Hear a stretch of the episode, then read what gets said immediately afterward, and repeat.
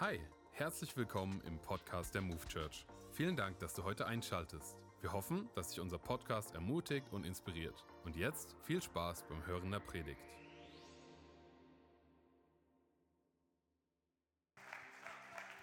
Danke. Danke, danke. Hallo, hallo Frankfurt, wie geht's euch?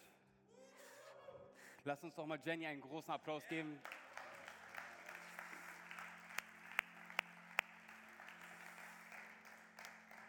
Macht so einen mega Job hier. Und es ist für mich richtig schön, wieder hier zu sein. Ich war früher auch hier an dem Campus, aber schon jetzt eine Weile her. Deswegen ist es für mich so, ich bin auch so leicht nervös. Ja? Obwohl ich zu Hause bin, bin ich leicht nervös. Aber ich glaube, wir werden eine richtig, richtig gute Zeit haben und werden viel Spaß haben an Gottes Wort. Wie gesagt, wir sind in einer neuen Predigtserie. Und der Predigttitel für die heutige Predigt lautet, wenn der Sturm kommt ja, wenn der Sturm kommt. Und bevor wir reingehen in Gottes Wort, möchte ich erstmal so sagen, was ich bewirken möchte mit der Predigt.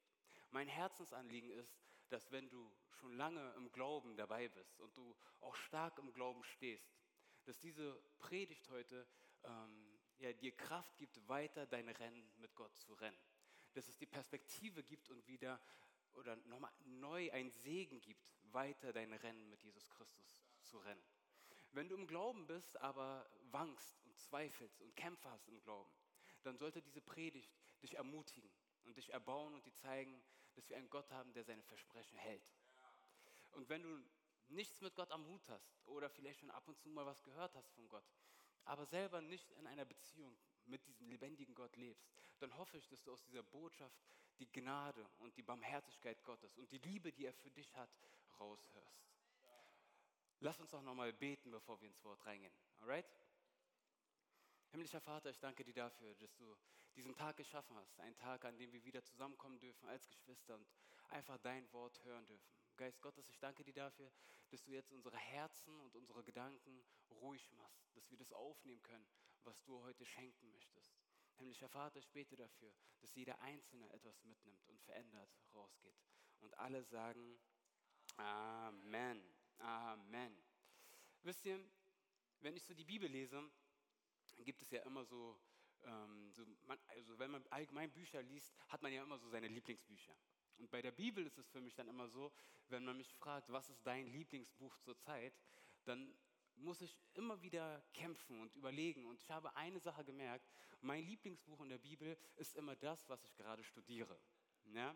Mein Lieblingsbuch in der Bibel ist immer das, wo ich gerade drin lese. Und heute möchte ich euch in eine Geschichte mit äh, hineinnehmen, die im ersten Buch Mose drin steht. Lasst mich euch erstmal hineinführen. Im ersten Buch Mose, im ersten Kapitel sehen wir, wie Gott alles schafft. Und im zweiten Kapitel sehen wir, wie Gott den Menschen schafft.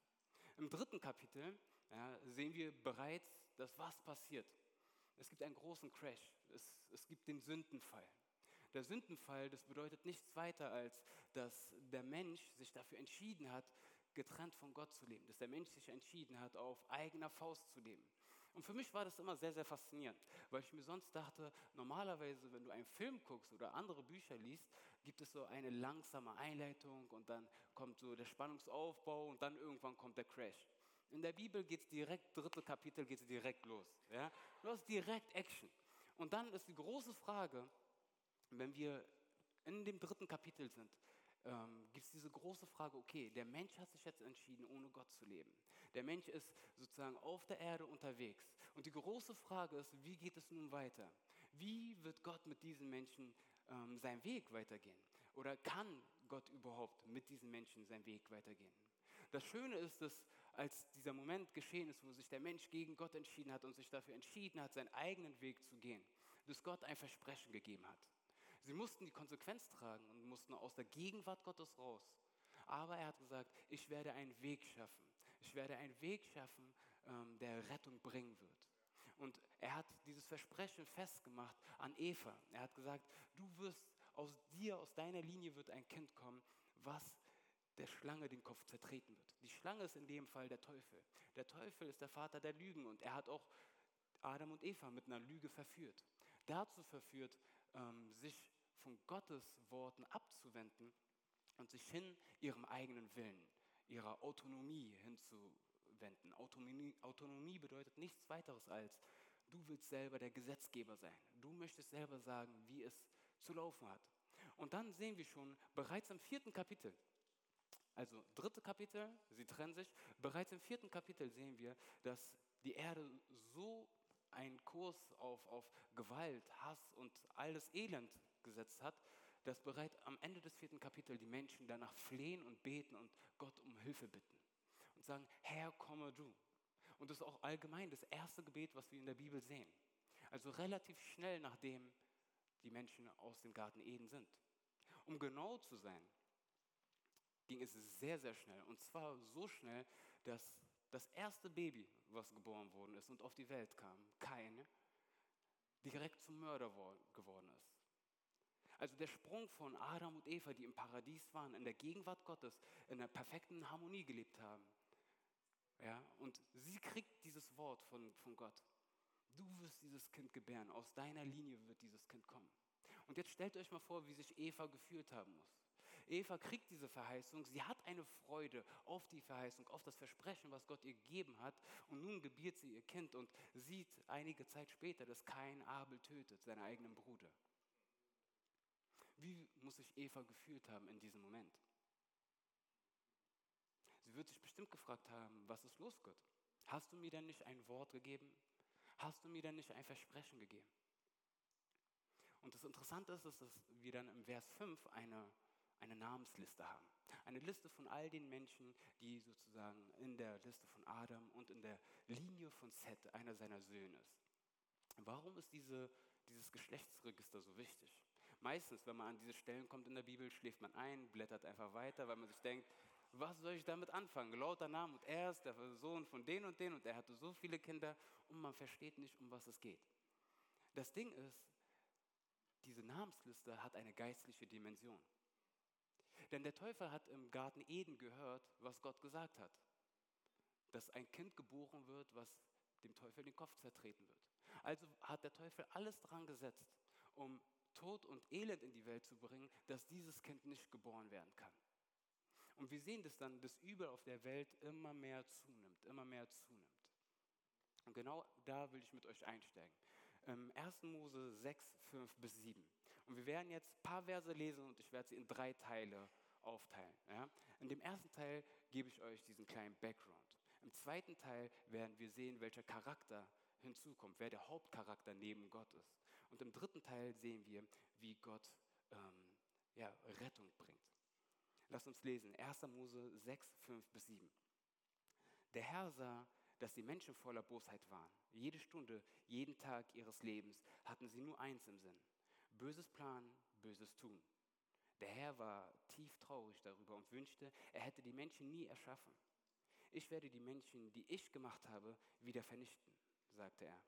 Ja, nicht nur die Menschen, auch die Tiere auf der Erde, von den, von den größten bis zu den kleinsten und ebenso die Vögel am Himmel. Es wäre besser gewesen, ich hätte sie erst gar nicht erschaffen. Das muss man erstmal sacken lassen. Da muss man sich erstmal denken, oha, was geht da bei Gott ab? Was ist bei Gott los? Wir sehen, dass er sagt, die Menschen hatten nichts anderes im Fokus, als Böses zu tun. Sie, ihre Gedanken waren nur, haben sich nur darum gedreht, Böses zu tun. Und in diesem Moment hat Gott ein, etwas festgesetzt. Er hat gesagt, ey, ich muss, weil so viel Schlechtes auf dieser Erde ist, so viel Übel auf dieser Erde ist, muss ich als gerechter Richter, muss ich handeln.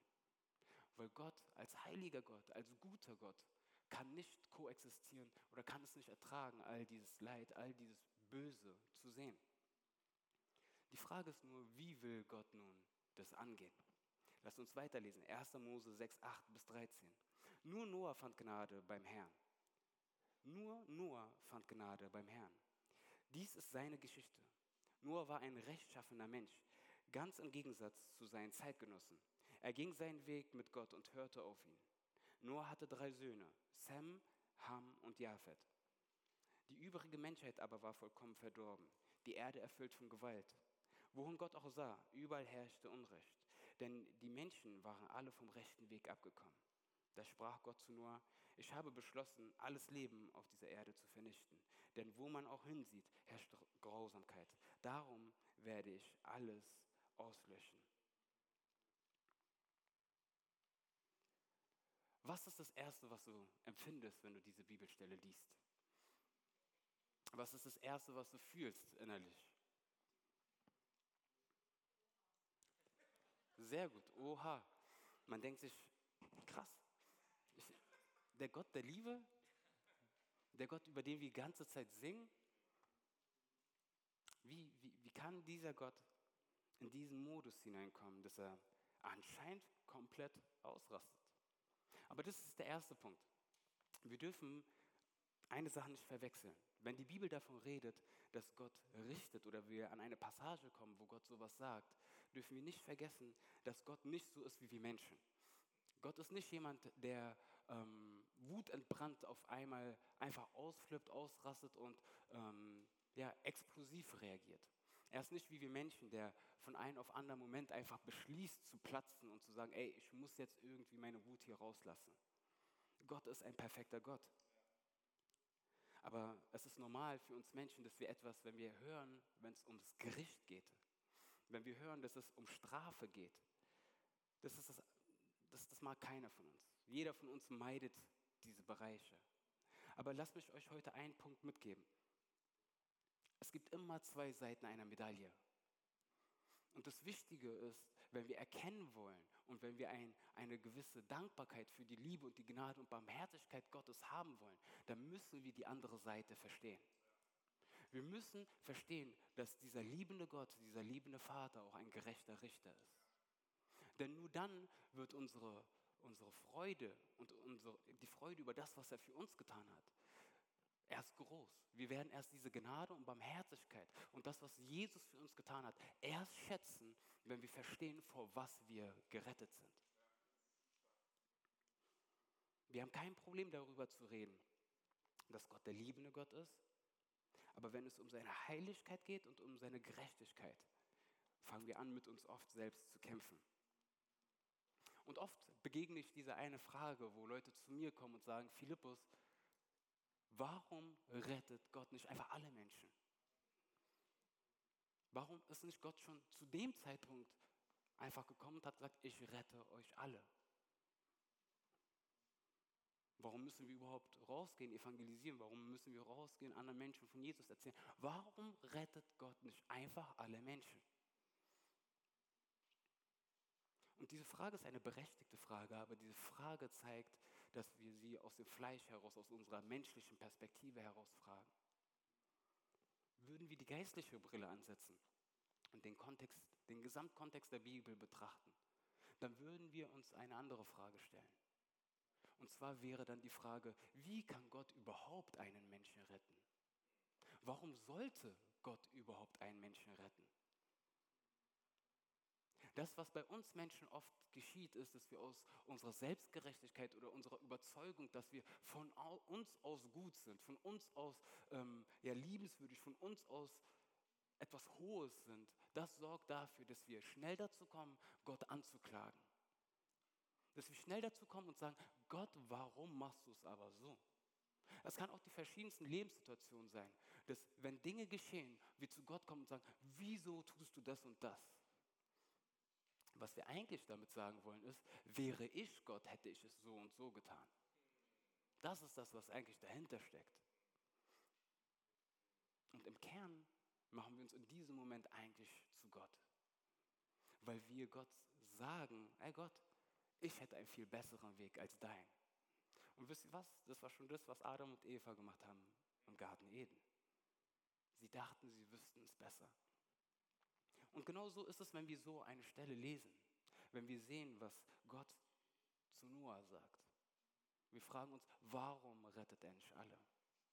Und wir sehen nicht die Gnade Gottes, dass er Noah rettet. Das ist das, was im Vers 8, so beginnt der Vers 8. Nur Noah fand Gnade beim Herrn. Warum fand er diese Gnade beim Herrn? Wir haben gelesen, er ging seinen Weg mit Gott und hörte auf ihn. Noah hatte Glauben. hatte einen Glauben auf das Wort Gottes. Nicht nur hat er das Wort Gottes geglaubt, sondern er hat es auch gelebt. Und ich glaube, das ist ein sehr, sehr großer Unterschied, der allzu oft in unserem christlichen Leben vergessen wird. Wir neigen sehr oft dazu und sehr schnell dazu, einfach beruhigt zu sein, weil wir sagen, ich habe doch mal dieses eine Gebet gebetet. Ich kenne Jesus. Ja, ja, ich gehe, ich gehe sonntags in die Kirche. Ja, ja, ich kenne Jesus. Ich kenne Gott. Und von Montag bis Samstag haben wir nichts mit diesem Gott zu tun. Von Montag bis Samstag rufen wir ihn nicht. Wir suchen ihn nicht. Wir warten nicht auf ihn. Aber wir meinen dann, Gott zu kennen und wiegen uns in eine Sicherheit. Die Frage, die ich dir heute stellen möchte, ist, kennst du Gott wirklich? Denn der kleine Bruder von Jesus, Jakobus, schreibt in seinem Brief, selbst die Dämonen glauben daran, dass es einen Gott gibt. Also wie definieren wir Glaube? Glaube bedeutet nicht nur eine Ansammlung von Informationen zu kennen und zu akzeptieren. Glaube bedeutet, diese Information zu kennen, sie anzunehmen und sein Leben darauf auszurichten. Dem Wort Gottes Folge zu leisten, zu wachsen mit dem Wort Gottes. Und wir dürfen es nicht aus der Perspektive betrachten, dass wir sagen, wir müssen. Ab dem Zeitpunkt, wo du Kind Gottes bist, erkennst du, dass du darfst. Du darfst in der Gegenwart Gottes sein. Du darfst das Wort Gottes lesen. Du darfst Gott begegnen. Du darfst glauben.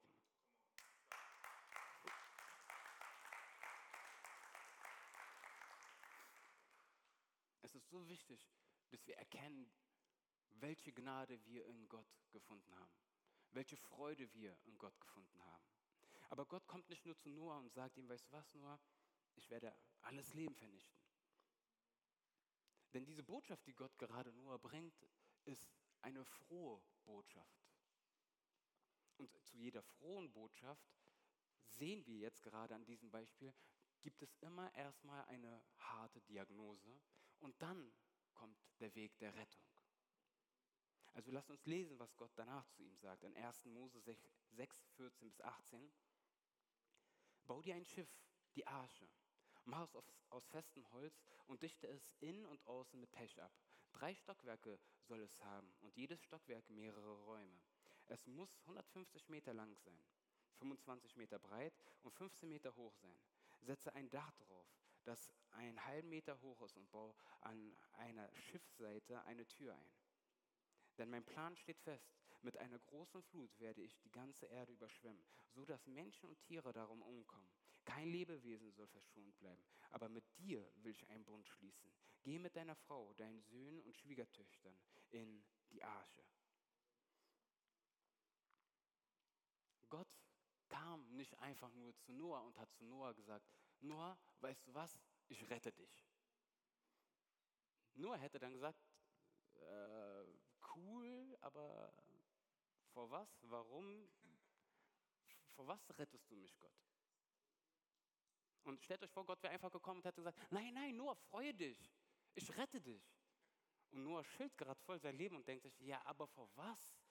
Ich will mich ja freuen und ich freue mich, weil du es sagst, Gott, yay, aber ich kann es nicht wirklich appreciaten. Also Gott, vor was rettest du mich? Nein, Noah, du hast nicht verstanden, ich rette dich. Jetzt stellt euch vor, also frag du dich mal ein bisschen, wie, wie evangelisierst du? Wie erzählst du anderen Menschen von Gott? Das, was wir machen, und versteht mich nicht falsch, es ist nicht, man kann es so machen, aber wenn du nur zu Menschen immer wieder gehst und sagst, hey, Jesus liebt dich. Ey, das ist kein falscher Satz, Jesus liebt sie, ja? aber wenn das deine ganze Strategie ist, hey, weißt du was, Jesus liebt dich. Ja, okay, cool. Wenn, wenn jemand nichts mit Gott zu tun hat, alright, ich liebe mich auch, ich feiere mich auch. Also wenn du sagst, Jesus feiert mich auch, nehme ich, warum nicht? Und dann gehst du wieder und denkst dir, oh Herr, warum bekehrt sie sich nicht, warum bekehrt er sich nicht? Und du gehst am nächsten Tag und sagst, hey, Jesus liebt dich, aber mit mehr Elan diesmal. Weißt du, was ich meine? Jesus liebt dich. Und die Person sagt, ja, okay, ich hab, hast du schon gestern gesagt. hast du es jetzt oder? Und wenn du das dritte Mal hingehst, dann ruft der Polizei. Ich sag's dir. Versteht ihr, was ich euch erklären möchte? Wenn ihr jemanden das Evangelium bringt, wenn ihr jemanden die gute Nachricht bringt, tut es doch so, wie es Gott getan hat mit Noah. Erzählt die ganze Geschichte. Erzählt, warum sie diesen Retter brauchen. Erzählt ihm, warum sie diesen Herrn brauchen. Erzählt ihm, warum sie ihn loben und preisen sollten. Denn wenn ihr den Menschen nicht das Warum gibt, dann werden sie nicht darauf eingehen. Dann ist ihnen das Wie und dann ist alles andere dann auch egal. Weil sie haben nicht das Warum. Gott kam und gab nur das Warum. Interessant ist auch zu sehen, Noah baute an der Arche 120 Jahre. Gib die das mal. Ja, 120 Jahre an einem Boot. Ja, 100, ich verstehe nicht, 120 Jahre, du gehst jeden Tag raus, du arbeitest, 120 Jahre selbe Projekt. Und wisst ihr, das Krasse ist, wenn man weiterliest im nächsten Kapitel, sagt Gottes Wort, und Noah ging und predigte. Petrus redet sogar darüber, dass Noah hinausging und predigte. Er hat die Botschaft, die Gott ihm gegeben hat, hinausgetragen und gepredigt. Jetzt stellt euch das vor, er hat 120 Jahre irgendwo im Nirgendwo, wo es keinen mehr gibt, kein Licht, hat ein Schiff gebaut. Stellt euch vor, wie die Nachbarn reagiert haben müssen. Erst, die ersten Wochen ist noch okay. Hey Noah, was machst du? Noah hat vielleicht nicht direkt gesagt. So. Er war so, ich baue ein bisschen was, ich habe ein Projekt. Aber dann irgendwann haben sie ihn therapiert und sagen, Dicker, du holst jeden Baum hier ab. Was, was ist los mit dir? Hä? Einmal kam Greenpeace mit Dings, der Fallschirm und so. Dieser, die haben gesagt, reicht nur. Und dann nur hat gesagt, nein, ich muss eine Arche bauen.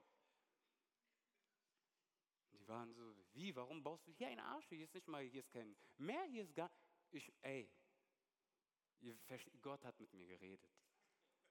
Und sie sagen, was, was ist los?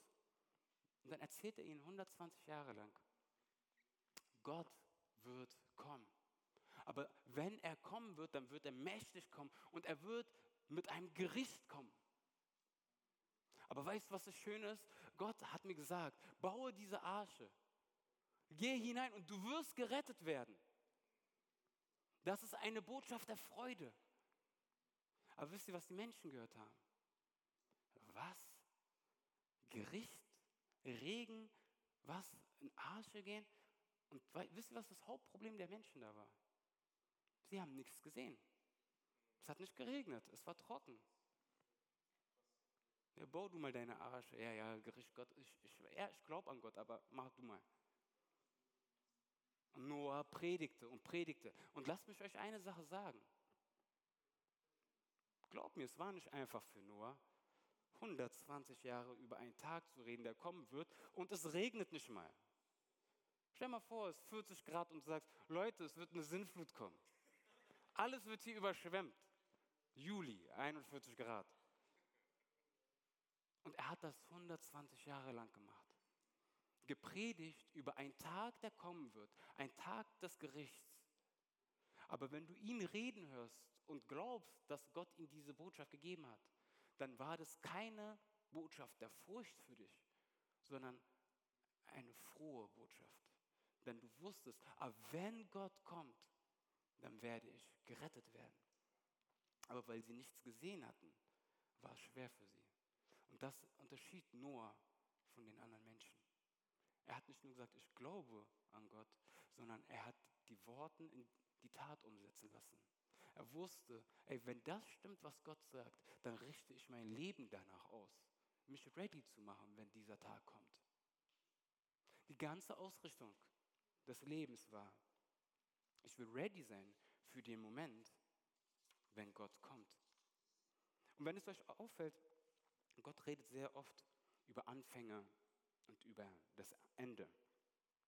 Und es ist so extrem, ähm, was ich so mitbekomme, wenn ich mit Menschen unterwegs bin und mit Menschen rede, ist, dass der größte Teil deines Lebens, ja, also wie dein Leben aussieht, wie du dein Leben lebst, was du über dein Leben nachdenkst, hängt davon ab, wie du den Anfang des Lebens und das Ende des Lebens betrachtest. Diese zwei Fragen solltest du dir selber stellen. Was glaubst du darüber, wie alles angefangen hat? Was glaubst du darüber, wie alles enden wird? Wenn du glaubst, dass alles damit angefangen hat, dass es einen lebendigen, allmächtigen Gott gibt, der souverän ist, dessen Wille perfekt ist, auch wenn wir ihn nicht nachvollziehen können, und dieser perfekte Gott dich geschaffen hat und aus Liebe zu dir seinen eigenen Sohn hingegeben hat. Wenn du das wahrhaftig glaubst und glaubst, dass der Geist Gottes in dir selber lebt, derselbe Geist, der Jesus aus dem Grab auferstehen lassen hat, dass der in deinem Herzen lebt, dann wird es dein größtes Streben sein, diesem Gott zu dienen. Es wird dein größtes Streben sein, ihm wohlgefällig zu, äh, ihm wohlgefällig zu leben. Es wird dein größtes Streben danach sein, ihm zu begegnen Tag für Tag. Wie das auch immer aussehen mag. Aber du wirst ihm begegnen wollen. Aber wenn du glaubst, dass du ein Zufallsprodukt bist, wenn du glaubst, dass alles aus einem Big Bang entstanden ist, wo es keinen Schöpfer gibt, wo es keinen gibt, der irgendeinen Plan dahinter hatte. Oder wenn du dir einen Gott deiner eigenen Imagination geschaffen hast, ein Gott, der dir nie widerspricht, ein Gott, der keine absoluten Wahrheiten hat, dann wird die einzige Prämisse in deinem Leben sein, dass du ein Leben lebst, was, wo, wo du dich selbst findest. Ein Leben, wo du dich selbst entfaltest, nach deinen eigenen Prämissen. Du wirst dein Leben lang auf der Suche nach dir selbst sein und selber die Regeln deines Lebens aufstellen. Warum auch nicht? Weil die wichtigste Meinung ist deine eigene. Wie sieht es aus mit dem Ende? Wenn du glaubst, dass Gott das Leben gegeben hat, wenn du glaubst, dass dieser lebendige Gott dir einen Missionsauftrag gegeben hat, wenn du glaubst, dass du berufen dazu bist, die Welt andere Menschen zu verändern und Licht und Salz zu sein. Wenn du glaubst, dass am Ende der Zeit dieser Gott wiederkommen wird, wenn Jesus Christus, dass Jesus Christus wiederkommen wird, dann wirst du die größte Freude darüber haben, zu sehen, wie andere Menschen errettet werden. Du wirst die größte Freude darin haben, im Haus Gottes zu sein, im Haus Gottes Gott zu preisen, aber auch im Haus Gottes zu dienen.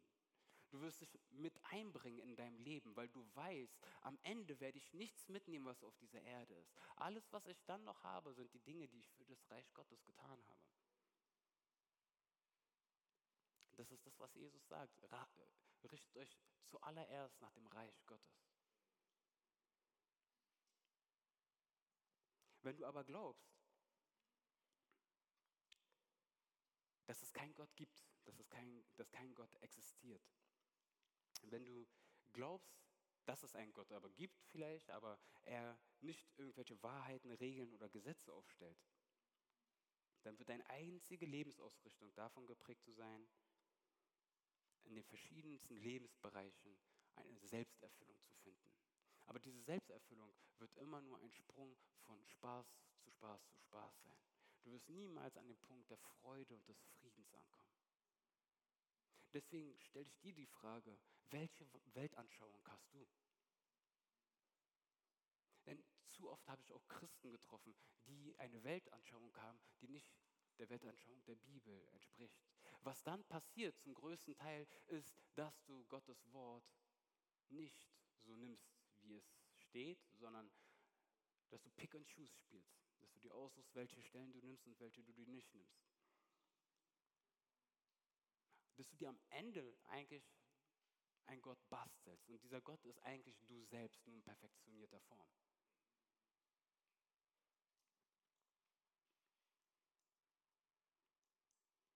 Es ist so wichtig, dass wir uns vor Augen halten, dass Gott uns begegnen will. Dass Gott aber auch ein Gott ist, der in diesen Begegnungen und auch in dem Leben, das er mit uns leben will, uns Maßstäbe und Regeln gibt. Dinge, die uns freisetzen, unser Problem ist, dass wir, wenn wir Regeln Gottes sehen, oft denken, Einschränkung oder Gott stiehlt mir etwas. Aber Gottes Regeln, in seinen Regeln zu leben, ist wirkliche Freiheit. Und das muss tief in unser Herz kommen. Gott gibt uns nichts, um uns was zu nehmen. Alles, was Gott uns sagt, was Gott für uns möchte und von uns möchte, ist, dass wir in ihm Freude und Erfüllung finden. Lasst uns nochmal ein Vers lesen in 2. Petrus 2 bis 5. Warum ich diese Geschichte auch gewählt habe, ist, dass in der Bibel immer wieder gesagt wird, dass Jesus wiederkommt, wenn sich die Zeiten Noahs wiederholen.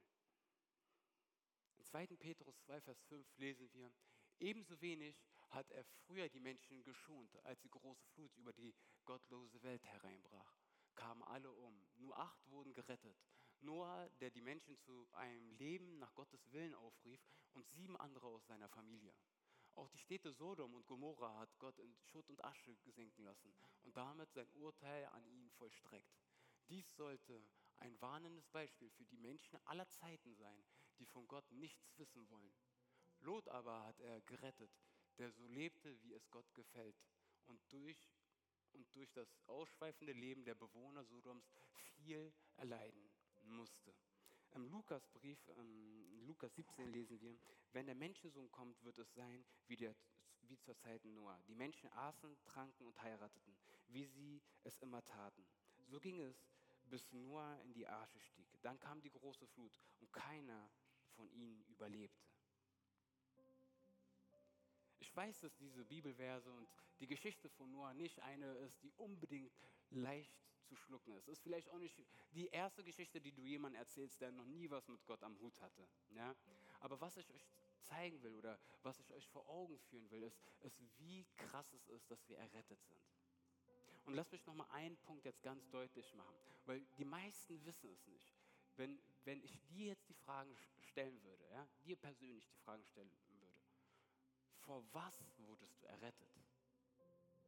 Weil wir singen doch immer, ey, Gott ist mein Erlöser. Jesus Christus ist mein Retter.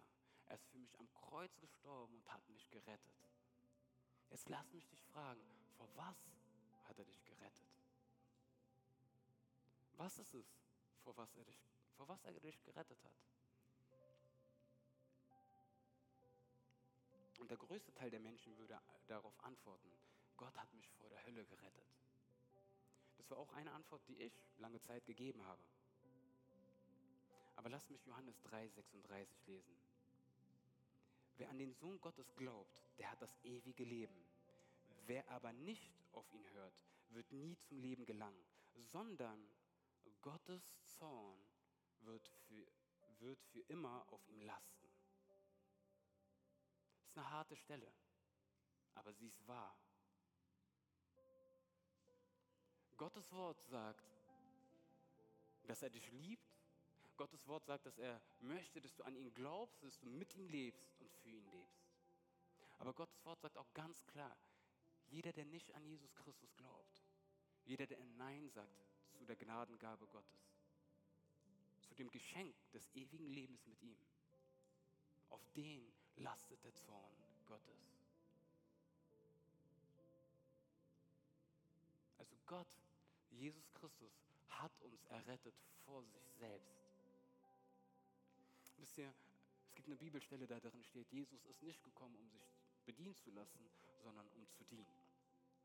Und ich beschreibe das Bild immer, wenn ich mit den Kids bin in der Church im, im Konfirmationsunterricht, beschreibe ich das Bild immer so. Wir leben momentan in einer Zeit, in der Jesus vor der Welt steht, seine Hand, eine Hand ausstreckt zu der Welt und mit der anderen Hand zurückhält. Und die meisten haben mich gefragt, was soll dieses Bild bedeuten von Jesus? Ich sage dir, Jesus ruft dich jetzt. Jesus streckt seine Hand zu dir aus. Jesus sagt, komm zu mir, lebe mit mir. Ich rufe dich heute. Genauso wie Noah gerufen hat, genauso wie Noah gepredigt hat, 120 Jahre. Genauso ist auch heute der Moment, wo Jesus dich ruft und sagt, komm zu mir, nimm meine Hand und geh mit mir. Aber was uns dieses Wort Gottes sagt, ist, dass es eine Zeit geben wird, wo Jesus Christus wieder zurückkommt. Und wenn er dann wieder zurückkommt, wird diese Hand runtergehen und er wird die andere Hand heben.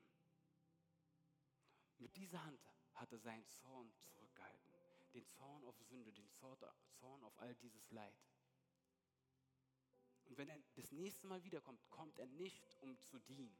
Er kommt nicht, um Gnade zu schenken. Er kommt nicht, um zu lieben. Das nächste Mal, wenn Jesus Christus kommt, dann kommt er, um zu richten. Und genauso ist diese Botschaft eine frohe Botschaft, wenn man sagt, ja Gott, ich lebe mit dir. Ja Gott, ich will mit dir unterwegs sein. Wenn du Kind Gottes bist, dann kannst du nicht mehr abwarten, bis dieser Tag endlich da ist. Du freust dich darauf, du wartest jedes Mal, wenn so, kennt ihr das, wenn es bewölkt ist und auf einmal kommt so ein bisschen so Licht, auf einmal ich denke, ah, kommst du, Jesus kommt. Kennt ihr, wenn so auf einmal so Sonne rauscht und ich denke, ah, kommt Jesus? Ah, noch nicht, noch nicht, noch nicht. Warum? Du kannst es nicht abwarten, bis dein Herr endlich da ist. Bis du die Ewigkeit mit diesem Gott verbringen darfst. Dieser Gott, der Mensch geworden ist und für dich gestorben ist, mit ihm für immer zu leben. Was für eine Freude, was für ein Frieden.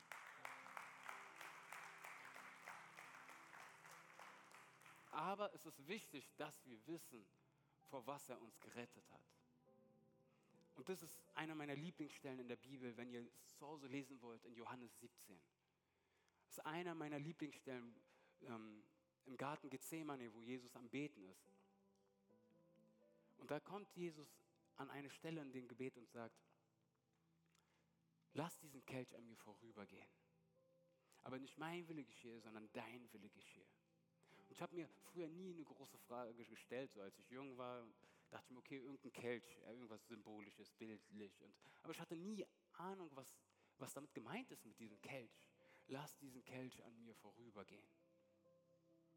Aber dann hab, durfte ich verstehen und durfte lernen, dass als Jesus gebetet hat, wir wissen, dass Jesus Blut geschwitzt hat, dass Engel ihn dienen musste, weil er so, so gelitten hat in diesen Momenten des Gebets.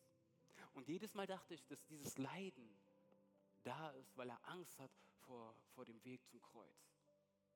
Und glaub mir, das ist eins der schlimmsten also noch schlimmer kannst du gar nicht sterben.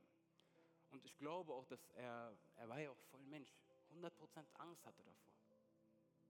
Und ich dachte, das wäre dieser Kelch, dass Jesus Angst hatte vor diesem körperlichen Leiden. Bis ich gelesen habe, dass viele der Jünger, der Apostel nach ihm und auch in der heutigen Zeit, viele Menschen noch viel grausamer sterben, als Jesus gestorben ist. Zum Beispiel Petrus ist auch gekreuzigt worden, aber kopfüber.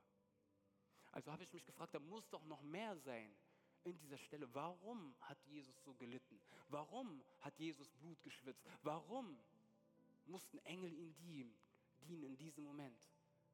Dieser Moment der Schwäche, der Angst. Weil Jesus ganz genau wusste, in diesem Kelch ist der Zorn des Vaters auf die Sünden dieser Welt. Der volle Zorn auf all das Übel, auf all das Leid, auf jede Krankheit, auf jede Sünde war in diesem Kelch. Du und ich, wir hätten von diesem Kelch trinken müssen. Denn wir hätten diese Strafe verdient, weil wir alle Sünder sind. Aber was tat Jesus, der denn noch nie gesündigt hat, der rein war von jeder Schuld? Er ist auf seine Knie gegangen. Er ging zum Vater. Und er wollte nicht diese Trennung mit seinem Vater. Er wollte nicht diesen Schmerz erfahren. Aber es war der Vater, der zu ihm gesagt hat, gehe und rette unsere Schöpfung. Und so betete er, lass diesen Kelch an mir vorübergehen, aber nicht mein Wille geschehe, sondern dein Wille geschehe. Das ist das, was Jesus für dich und für mich getan hat. Er hat diesen Kelch bis zum letzten Schluck ausgetrunken. Er ist für deine und für meine Schuld gestorben. Und so, wenn du Johannes 3,36 dann verstanden hast und gelesen hast, dann kriegt man richtig Freude, wenn man Johannes 3,16 liest. Denn Gott hat die Menschen so sehr geliebt, dass er seinen einzigen Sohn für sie hingab, damit jeder, der ihn glaubt, nicht zugrunde geht, sondern das ewige Leben hat. Gott hat nämlich seinen Sohn nicht zu den Menschen gesandt, um über, die, über sie Gericht zu halten, sondern um sie zu retten. Ist da jetzt nicht viel mehr Kraft in diesem Satz, nachdem du verstanden hast, vor was wir gerettet werden, vor welcher Strafe, die wir verdient hätten? Noah hat damals gepredigt, kommt in die Arche. Gott will uns durch die Arche retten. Gott begegnet uns durch die Arche.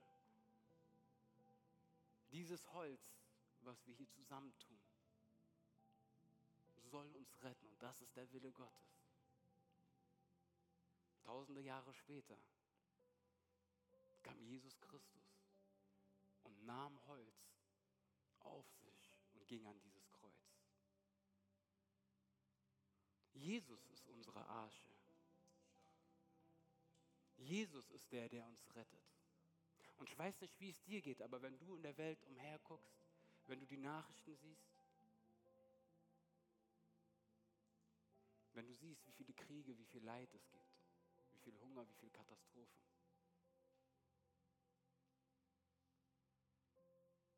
dann brauchst du einen Ort, der sicher ist. Dann brauchst du einen Ort, der jeden Sturm übersteht. Dieser Ort ist bei Jesus Christus.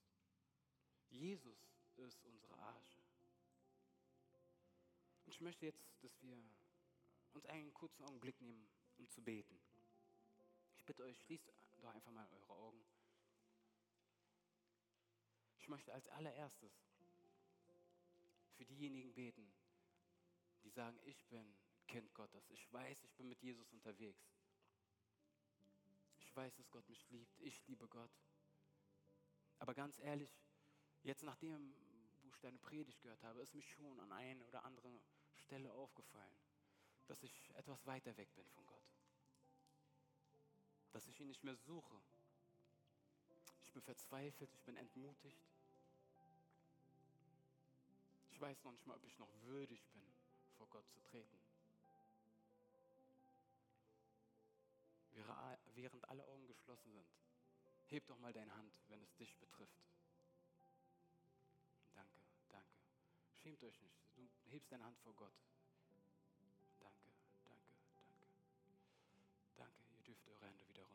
Gott segne euch. Gott hat euch gesehen. Und auch wenn du deine Hand nicht gehoben hast, der Geist Gottes sieht dein Herz. Ich möchte jetzt einfach einen Moment für alle die beten, die sich gemeldet haben. Himmlischer Vater, ich danke dir dafür, dass du ein Gott bist, der liebt, dass du ein Gott bist, der seine Hand ausstreckt, ein Gott der Gnade bist. Und Herr, ich danke dir für jedes einzelne deiner Kinder, die jetzt hier sind. Jedes einzelne deiner Kinder, die jetzt ihre Hand gehoben haben. Herr, du kennst ihre Situation, du weißt, wo sie sich befinden. Du siehst ihren Kampf. Du siehst, sie sind müde, sie haben Zweifel, sie haben Fragen. Herr, ich bete dafür, dass du dein Versprechen in ihnen wahr machst, dass sie keinen Geist der Furcht haben, dass sie verstehen, dass sie mehr als Überwinder sind, dass jegliche Verdamm Verdammungsgedanken gebrochen werden müssen. All die Fluten und Unruhen in ihrem Herzen, in ihrer Gedankenwelt, sollen zur Ruhe kommen, in Jesu Christus Namen. Herr, ich bete dafür, dass du ihnen jetzt begegnest, dass du, Heiliger Geist, ihre Herzen erfüllst. Herr, ich bete dafür, dass jeder Einzelne, der vielleicht mit Sünden zu kämpfen hat, versteht, er zu dir in deine Arme rennen darf, weil du der liebende Vater bist. Herr, ich bete dafür, dass in diesem Haus, in deiner Gemeinde, ein Herz für Buße ist, ein Herz für Umkehr und dass jeder erkennt, dass Umkehr immer Freude bedeutet.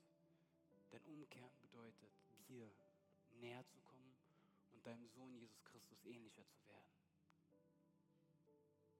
Und so bete ich, dass du jetzt jeden einzelnen von sie segnest. In Jesu Namen. Lass uns noch unsere Augen geschlossen halten. Ich möchte noch eine zweite Frage stellen. Eine Frage, die wir immer stellen.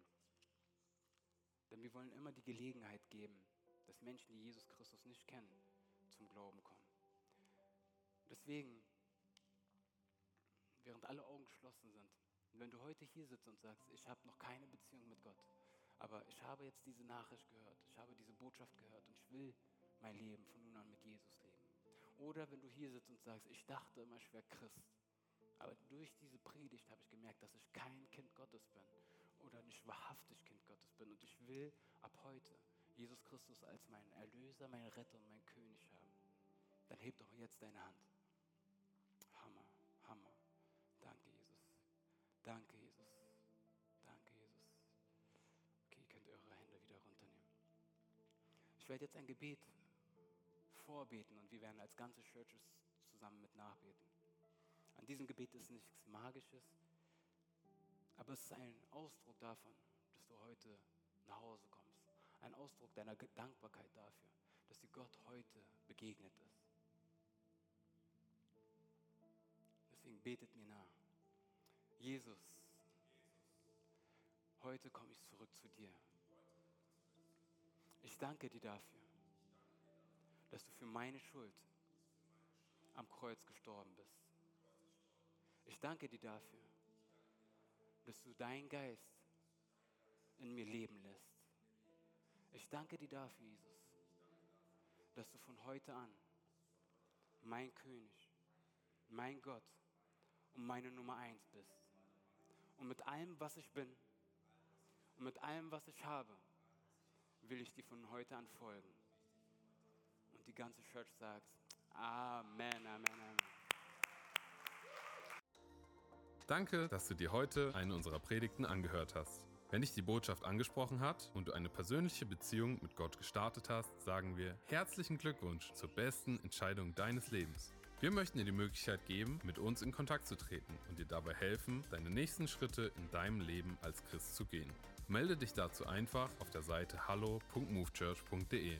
Wir freuen uns auf den Kontakt mit dir. Und wenn dir das, was du heute gehört hast, gefallen hat, abonniere doch unseren Kanal oder teile diese Folge mit Freunden und rate unseren Podcast. Noch mehr Content und weitere Informationen zu uns als Move Church bekommst du entweder auf movechurch.de oder unseren Social Media Kanälen. Danke fürs Reinhören und bis demnächst. Vielleicht vor Ort in einem unserer Gottesdienste oder wieder hier im Podcast.